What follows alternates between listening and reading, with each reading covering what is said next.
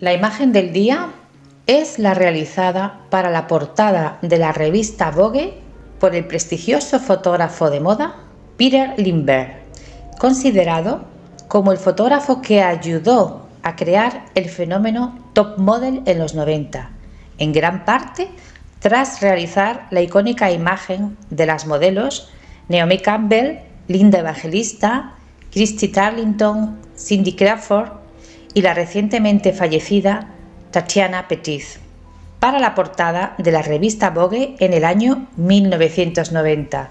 Es una imagen en blanco y negro llena de vida, luz y belleza, donde se respira apoyo, solidaridad e incluso protección entre las modelos.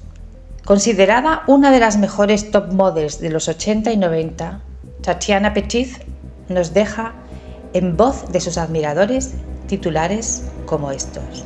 La supermodelo que nunca vendió su alma. La modelo atípica que rompió con los estereotipos. Misteriosa e inalcanzable. Tatiana Petit quiso llevar una vida tranquila, viviendo en California, donde podía estar más cerca de la naturaleza, abanderar la defensa del medio ambiente y su amor hacia los animales. En su Instagram se define diciendo, la naturaleza es mi templo, amante de todos los seres de este planeta. Tatiana, símbolo europeo de la elegancia y de una mirada penetrante, falleció el pasado miércoles 11 de enero.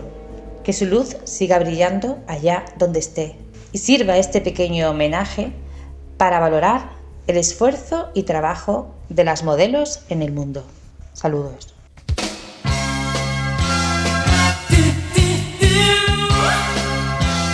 La mirada de Tatiana Petit es de las más profundas y penetrantes que un fotógrafo haya podido recoger. Apareció en el vídeo de la canción Freedom de George Michael y así se sentía libre, porque como ella dijo en una entrevista, nunca vendió su alma.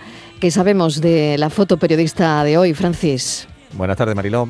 Cristina Gickler es fotoperiodista de la agencia Brand Press en Andalucía y sur de Portugal. También ha colaborado con la agencia internacional Associated Press y con publicaciones nacionales como El País, Diario Vasco o Periódicos de Cataluña.